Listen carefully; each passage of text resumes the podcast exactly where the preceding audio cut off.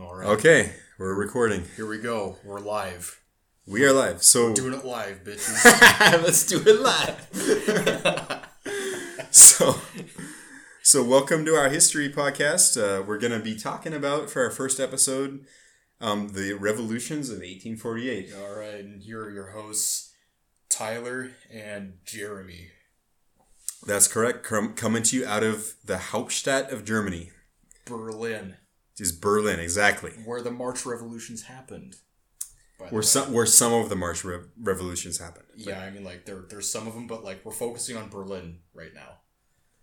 So anyway, So the uh like these like they're kind of uh well they kind of get lost. I think not a lot of not a lot of uh, people at least in the states like really even know that this was a like a, a thing, the revolutions of 1848 yeah, cuz um like I was saying like there's a lot of different wars that have numbers in them, you know, like a lot of like a lot of like random dates and stuff like that. Um, but this is uh, this is an important event or series of events for um, a particular reason that's close to us because this was involved with the uh, reason for which the current German flag was adopted, and that's you wanna Yeah. So basically, um, the German flag that we know today, the black, red, and the gold, um, was actually adopted, well, unformally adopted during the March Revolution of 1848. So basically, the origin, the origins of this flag, um, actually came about in uh, around 1813 during the Battle of Leipzig. So Napoleon basically got his ass kicked, and um, the soldiers that defeated him were wearing uniforms that were adorned with the black, red, and the gold. So these colors basically symbolized Germany's first taste of freedom, and for the next thirty years, um, you know, when Germany was kind of dominated by the question of like whether or not they'd become unified you know, the tricolors became an important push or a symbol for that push to uh, bring Germany all together. So basically, when the March revolutions were happening, um, these people wanted, um, you know, they wanted freedom. They wanted uh, German unif- unification. They wanted um, to be free from, uh, the fuck is it called again? autocracy. autocracy. That's right. So basically, they wanted to be free from the king. You know, Friedrich, Friedrich Wilhelm. The fourth, right? The fourth, yeah. So when these guys marched off to battle to fight against the king's armies, uh, they carried that tricolor, the black, red, and the gold.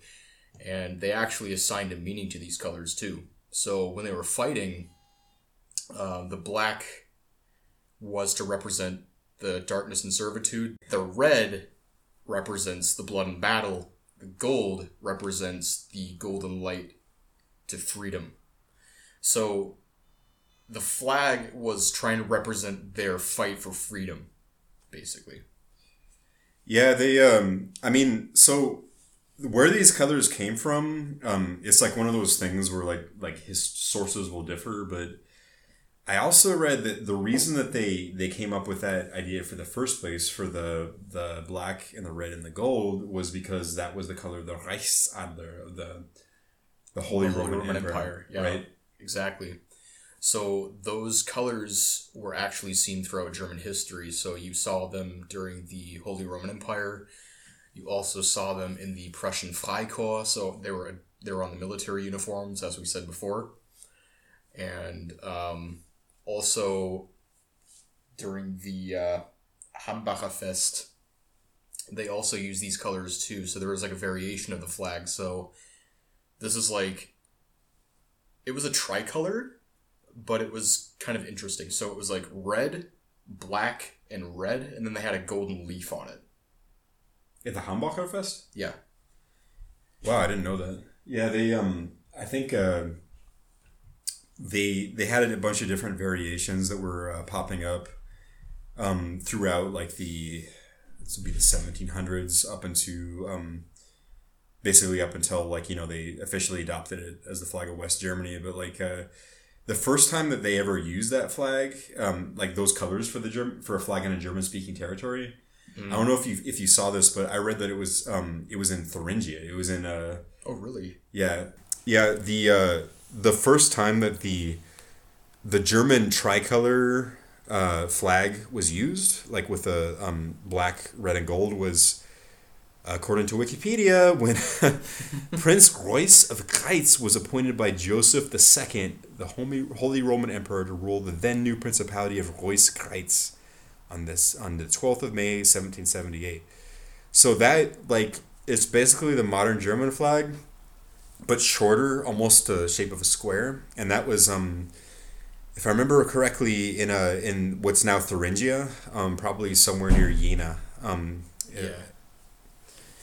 Again, that's so that's uh that's seventeen seventy eight, um, and that's for uh, I, I guess different groups are kind of picking up on these colors to like represent like the German speaking peoples uh, in a general sense, and then and then like you had this uh, this Hambacher Hambacher Fest. Um, where, where was the Hambacher Fest again?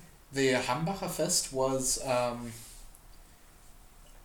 I think it was in Frankfurt, right?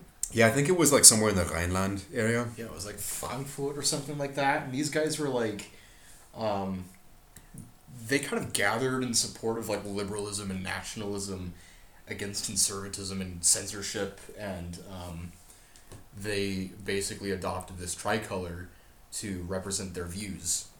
You know. Yeah, the, um, so they were, if I remember right, they were uh, essentially like people that could not speak out because of uh, censorship. Like they wanted to speak, they were trying to like um, like demand like freedoms of the press and and um, and less less um, rights from the uh, for the autocrats, basically like more more rights for like people that were underneath like the very top Yeah. And they they really didn't have like a platform for it. So they set up this thing that looked like a festival. Like it was called the hambacher fest but actually it was like almost more like a demonstration. It was and it was thousands of people that all kind of showed up that you had like academics academic types you know like people that were really uh, i guess like artisans and they they were kind of like united for this um, kind of like desire to uh, to sort of broaden the uh, the rights of like what people in different like um, social stratas were allowed to do Yeah, and then you also had workers and stuff like that as well, right? Yeah, I think I think like a lot of this too was like like um kind of like a middle class uh, movement, but there was like this um there was like this kind of like undercurrent of like the um like you know the working like urban people Yeah, that like were the, the blue collar men and stuff like that. yeah that were like uh, some of them were in the city, some of them were in the uh, the uh, the rural areas that were uh, they were participating in the in these sort of revolutions, but they didn't necessarily have the same goals as the um, the other participants, which is kind of like why the whole thing more or less it didn't turn out the way they wanted it to. Yeah, nobody really had like the same idea basically. Like everybody they wanted more rights. They were trying to push for more or less the same thing, but they all had different approaches to it basically. So let's like maybe talk a bit about like what are these um, different rights. So like this is um, set off like we talked about the Hambacher Fest, which is kind of kind of leading up into this uh, the events of this revolution. Like so far, it's not like there's some kind of like an armed confrontation, but you already have like this kind of agitation. And then there's a lot of things that are happening in the background of Europe that is like that have, is kind of like changing like the the social structure, changing like the demands about pu- what people expect. So like what what what is like what are like some of like the like the demands or the expectations of like different like um like classes I guess would we're, we're talking about it like at this point. I mean, they were kind of searching for like radical improvements to their uh, working and living conditions because I mean, it kind of sucked. You know. Yeah, yeah. Well, they they sucked. so like in the in the um in the countryside, like that that was like coinciding with this big potato famine. Um, like there's a famous uh, the potato blight that uh like kind of wrecked Ireland. Like it um Yeah, it also kind of screwed up the rest of Europe as well. yeah it did, but um so like it, it was most uh like in Ireland it actually like almost like destroyed the country because like almost like a hundred uh, almost like a million people or I think even more than a million people died just just from starvation. Mm-hmm. and then like something like another million people immigrated so and then like the further like into like the continental Europe, like the ne- the less bad it got. But like it it um it hit people pretty hard because potatoes were like a staple food crop, and they that was kind of what people relied on. You know. Ironically enough, that's why I'm here. yeah. So that's why. I have a bunch of Irish ancestors. So that led to a large uh, butterfly effect, maybe um, maybe for like a lot of different people, and that's um uh, that that cut down into um, like yeah it was most it, it hit like uh, Ireland and Scotland the hardest, but it cut down into France, into Germany, into like Sweden, and then um, I think this was like a big part of the reason that like why people that were living out in the countryside were if not having a hard time or upset like why they wanted better conditions because they weren't able like what they were growing wasn't um wasn't wasn't growing um you know healthily or like they just they just didn't have enough food so they're moving to the cities. So um and then the people in the cities were like a little bit nervous uh, about like these these sort of like competition that they have in these um, these new workers you know Oh yeah, definitely, definitely. Um, all of this actually led to like a pretty big um, immigration boom to the United States as well from Germany. Yeah, ultimately, like the uh, so like people came from Ireland, but like um later on, like after the uh, revolutions ran their course, um like essentially they failed. Like the liberals did not get the reforms that they wanted, but they were sort of blacklisted or they were um they were exiled essentially because they had they had kind of like stood up to the um to the to the Kaiser um or to the other uh the princes or whoever was running their principalities and they they weren't really like accepted anymore into polite society so they had to take off and they um Yep. a lot of them took off to the U.S. and they settled um, in in like the center of the country. They you know came in through New York, but made their way made their way to the center, like Minnesota and Texas. and- Texas, yeah, like Minnesota, Wisconsin, those Yeah, kinds of places. yeah. Yeah, Michigan as well. exactly. Um, these guys are actually known as like 48ers when they moved to the states.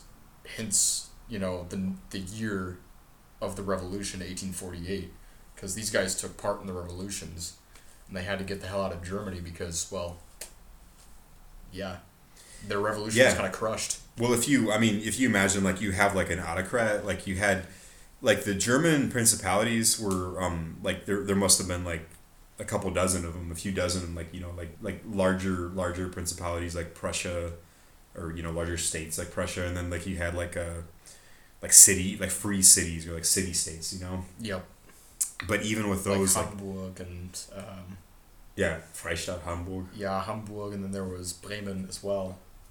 yeah, Bremen was one. Berlin wasn't one, but um, like a lot of the in the west, in the west in the Rhineland, so like near like kind of what modern day Köln is, and also believe it or not in Thuringia, um, which is like where Weimar is. Like there was just like dozens of these little tiny um, little duchies, but size notwithstanding, like the um, like they were run by you know the aris- or the, uh, the the monarchs, and when you start questioning the monarchs, you know they like come in to their power by birthright. Like you can't, they can't, you know, they're not gonna just like sit down and like let you like try to like run, rain down on their parade. So they. Uh, That's not. That's never gonna happen. right so so they uh um one way or another like they a lot of these people that were agitating for reforms like they they just like weren't welcome i guess like it, maybe it was like business connections or maybe like social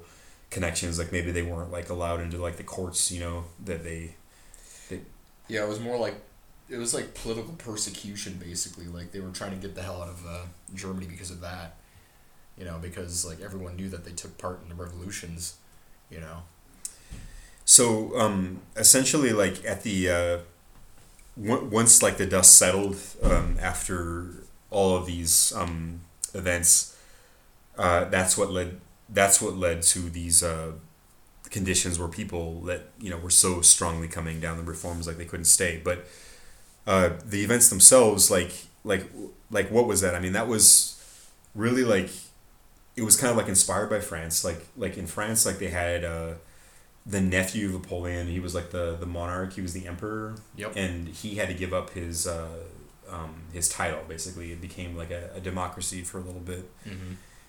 and w- whether people um, were inspired by that or they saw that um, like in Germany, like um, you had like in Berlin, um, like people that were uh, demonstrating against uh, against like the monarch of Prussia, right? Like yeah, exactly. They were they were demonstrating against him because he was he was kind of heavy handed. You know, I mean, um, these people wanted freedom of press, freedom of expression. Um, you know, basically the the same freedoms that we know and enjoy today. Um, they weren't able to have that under his rule. You know, so they tried to fight for those kinds of freedoms. Um, they failed initially, so the revolution just it was smashed pretty quickly by um, Prussia's military, but um, it wasn't a complete defeat. I mean, it wasn't like it wasn't um, it wasn't a lost cause because um, well, Prussia did liberalize temporarily after that. You know, after all those fights and everything. So, um, Well, he granted like a lot of concessions. Like Friedrich Wilhelm, uh, he he nominally said like, "Yeah, I'm gonna stop," you know, like using like my um, like military force like to to restrain like demonstrators and um because that's what despots do. yeah. Well, he was like Friedrich Wilhelm IV was not a like a classical despot. Like he he seemed like he was trying to be a good guy or like at least trying to like He was trying to do the right thing, you know, or at least seem like it, but he just but he just went about it in just the worst ways possible. Yeah, or he just didn't like you know like understand. You know, like he just like he he wanted to to placate like the people that were demonstrating, but like at the end of the day, like he just he also like wanted to like do like live the way like the the emperors like lived. You know, like he didn't want to at some level like give that up. So like uh Yeah. like the um so like in in we're we're in Berlin so like we can like talk about like the the demonstrations that happened in Berlin so that like that was like in the in the Mitte right like around the Jindam Gendarm Gendarmenmarkt Yeah, Gendarmenmarkt, and um, there was something that happened in Friedrichshain, I think, right? yeah there well I think Wait, no, that was that was the um, that was the funeral that was held for all. the yeah I think they buried them in Friedrichshain in like the in the park or something Yeah, and that's an that's an interesting thing. We'll we'll get to that as well, but um. Anyway, I think we should get more in detail about what happened in the uh, Gendarmenmarkt. Yeah that's a good idea Yeah, so um, basically, um, there was an armed altercation between protesters and the Prussian military. So um, the protesters were getting increasingly violent, and Friedrich Wilhelm IV, um, he needed to find a solution for that. And his solution, of course, was to like send his military in to basically quell the uprising, to, to crush any opposition. what were they protesting about though that's that's what I'm wondering Um, they, I think they were all just like pissed off at the monarch. You know, like they didn't really have any kind of like yeah well they had specific binding goal in mind. You know. It says they had some kind of they uh, have like an address to the king, so they must have had some kind of specific demands, but we don't we don't know exactly what those demands were. Um, but generally, like, um, well, like I, like you said, like it, it um, depended on like the um, because they this was like a kind of a mixed group that were protesting, so they probably had like a whole uh, uh, spectrum of like different things that they wanted. Yeah, But- it was like just like this giant hodgepodge of ideas. They couldn't really they they unified in the sense that they were all upset with um, the autocracy system. Like they didn't want that. They didn't want that to be a thing anymore. But their end goals were completely different. It seemed. Yeah, well, I mean, like this, basically, like like in Prussia, at least, like you had like the um the Kaiser, which was like like he could he could he had like like he could decide like anything. Like no one had like any like kind of like check on his um on his decrees. So like Yeah. I think like um, the nobles like they were like they kind of wanted they imagined themselves to like be having like more of like a say in things. So like they thought like yeah we're nobles we should be able to say we should have like some degree of like the power that the kaiser has or something. And there were people like that were sort of like uh, like um, maybe small business owners or like petty bourgeois they say in the in the city that were like not happy about the like conditions because they had all these people coming in from the rural um, parts of the, the the country the continent. Yep. And then of course you had the people in the rural from the rural um, uh, areas that were just they just couldn't find work or they were overworked Mm-hmm. Yeah. But at any rate, um, yeah. So this basically just like it just devolved into this giant fight in the middle of the uh, Gendarmenmarkt, and um, yeah, over two hundred people lost their lives in that little fight there. Um, but um, there was a funeral held for all the people that lost their lives there, and um, ironically enough, uh, the Kaiser, you know, Friedrich Wilhelm, the guy that we're always talking about, actually attended that funeral, and um, he actually um, wore the tricolor of the revolution.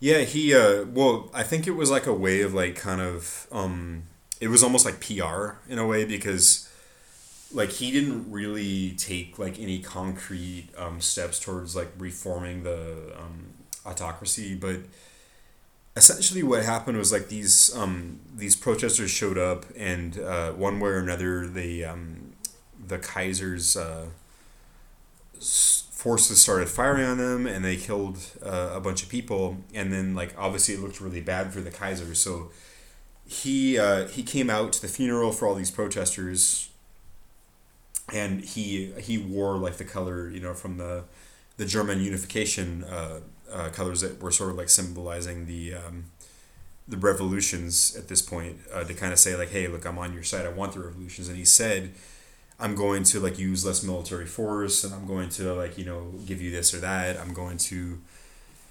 Uh, So he was like basically trying to look somewhat sympathetic to the cause. Exactly. He wanted to look like he was like on their side and that he he thought he saw what they what had happened as a travesty. I mean, like this was. This was in the center of like uh, Berlin, the Gendarmenmarkt, which is like now, nowadays it's it's just kind of like south of like the the Brandenburger Gate. You know, it's like um, and they brought them.